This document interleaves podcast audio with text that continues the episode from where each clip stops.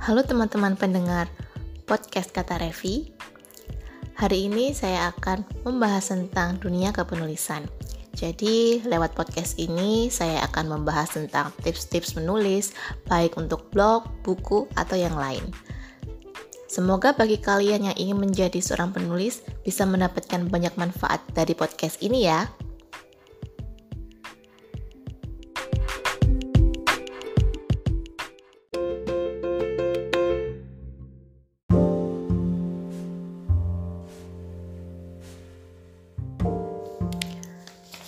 Halo teman-teman pendengar podcast Kata Revi. Kali ini saya akan membahas tentang mindset apa saja yang seharusnya dihindari oleh para penulis yang ingin menulis buku. Dan tulisan ini uh, dulu pernah saya unggah di blog sekitar tahun 2018 karena sekarang saya lihat ini bisa relate dengan teman-teman yang mungkin sedang merintis impiannya untuk menulis buku, maka saya jadikan podcast. Nah, Penulis adalah sebuah profesi yang sekarang ya lumayan banyak penggemarnya ya. Cabang-cabang dunia kepenulisan juga sangat bermacam-macam. Dari yang menulis di media massa, buku, atau media daring seperti blog.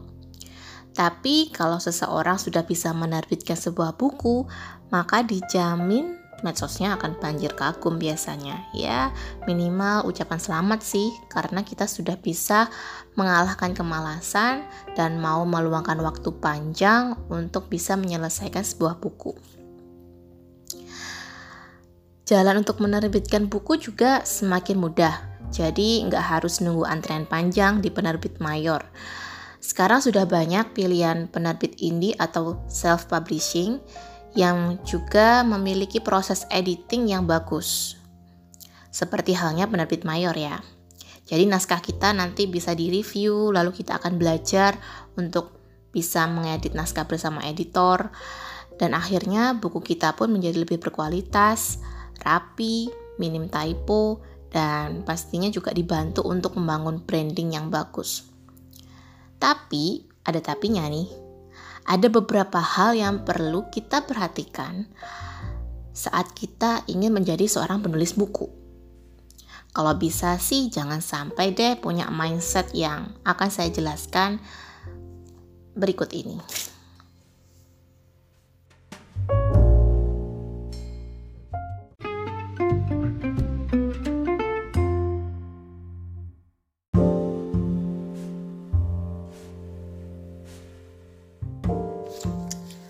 Mindset pertama yang harus dihindari oleh seorang penulis buku adalah malas melakukan self-editing atau revisi. Jadi beberapa kali saya mendapati postingan teman yang juga berprofesi sebagai editor itu mengeluhkan soal tingkah laku atau attitude penulis.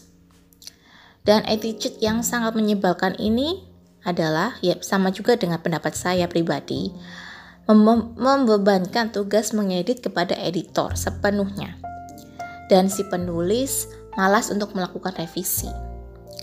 Memang benar editor itu bertugas untuk menemukan kekurangan di dalam naskah. Dan fungsi pertama mereka adalah mereview sebelum memberi saran. Kadangkala penulis, terutama yang menerbitkan di penerbitan indie karena merasa sudah membayar biaya penerbitan, mereka menganggap editor itu bertanggung jawab secara penuh untuk mempercantik naskahnya. Penulis yang berpikiran seperti itu akan bilang begini ketika diminta untuk revisi. Ah itu kan tugasnya editor. Buat bagusin karyaku, aku nggak perlu susah-susah dong buat mikir lagi agak malesin ya kalau dengerin komentar kayak gini. Nah, ini adalah salah satu saran saya buat kalian yang mau terjun di dunia kepenulisan buku. Jadi, walaupun kalian sudah membayar biaya penerbitan misalnya, atau kalau kalian nanti lolos di sebuah lomba hingga akhirnya naskahnya terpilih untuk diterbitkan baik indie maupun mayor, maka jangan malas kalau diminta untuk merevisi naskah. Editor tuh kerjanya nggak gampang loh. Mereka itu bertugas untuk mencari uh, mencari kekurangan, bukan mencari kesalahan ya. Jadi mereka akan mereview dengan objektif hingga akhirnya bisa menemukan celah-celah naskah kita supaya bisa kita perbaiki.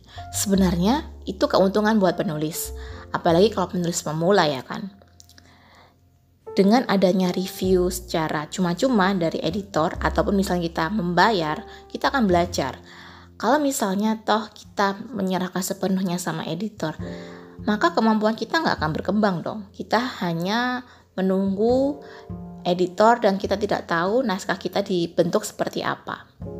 Kalau kalian ingin berkembang, maka harus mau mengedit, harus mau merevisi supaya nanti kita bisa belajar dan, dan bisa membangun komunikasi yang baik dengan editor. Sebelum mengirimkan naskah, ya paling tidak kita juga wajib melakukan self editing. Jadi Lihat lagi kerapian tanda baca dan minimalisirlah kesalahan ketik atau typo. Kerjasama yang baik antara editor dan penulis akan lebih mempercepat proses revisi naskah. Nah, yang seperti yang saya katakan tadi, self-editing itu perlu. Kalau misalnya kalian ingin ikut lomba, maka yang per, yang akan dilihat pertama adalah selain sinopsis nih ya yang menarik, tentu adalah kerapian naskah.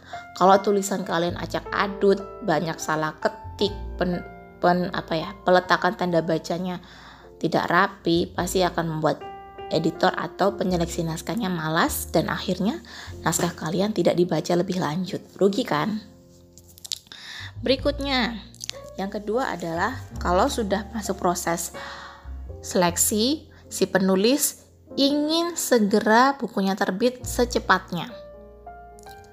Memang sih, menulis buku itu memang butuh waktu lama, bahkan bisa berbulan-bulan atau berujung tahunan. Ketika buku sudah masuk menerbit, pasti akan ada proses editing, layout, proofreading, pendaftaran ISBN, penentuan cover yang ya lumayan memakan waktu yang tidak sedikit. Mau di penerbit mayor atau indie, tentunya ada jadwal antrian terbit dari buku-buku lain. Maka sebenarnya penulis wajib bersabar.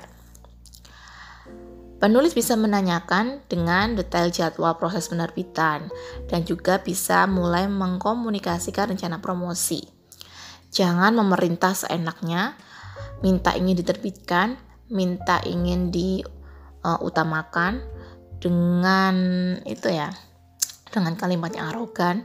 Kalau misalnya kita terburu-buru dalam proses, misalnya proofreadingnya tidak maksimal, editingnya tidak maksimal, risikonya pasti uh, isi buku kita jadi tidak maksimal juga kan. Apalagi untuk pemilihan cover, ini juga perlu pemikiran yang cukup agar kita bisa menemukan desain yang menarik.